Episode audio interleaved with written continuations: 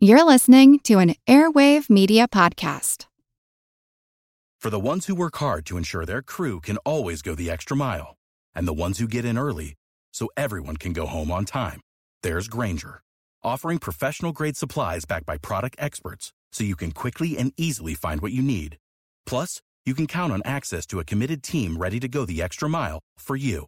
Call, clickgrainger.com, or just stop by. Grainger, for the ones who get it done.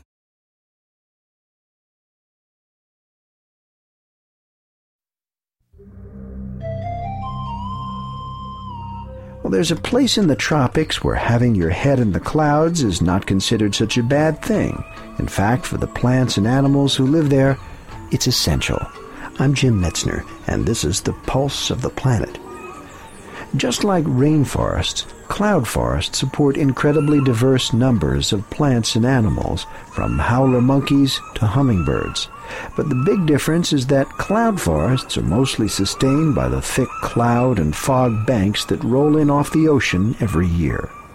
Dusty Becker is an assistant professor at Kansas State University. She conducts her research in a West Ecuadorian cloud forest the vegetation is bathed in the mist.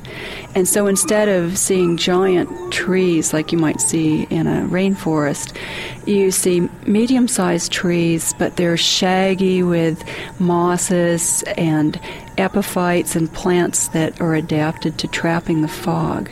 And so it's a really mystical place. Some people call them elfin forests or cloud forests. And, and, these are isolated pockets. You can think of them as islands of habitat or cloud forest islands up on the tops of these hills. During a six month long fog season, about two and a half acres of cloud forest can trap a million gallons of water. And that enables the forest to sustain itself during times of drought. Without the fog, the place would just be a desert just dry up. And it's proof you go into the lowlands where there is no fog and you have a desert. It takes going up to where the fog hits that you get this, this incredible lush rainforest like place.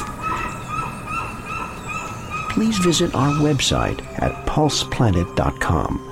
Pulse of the Planet is presented by the National Science Foundation. I'm Jim Metzner.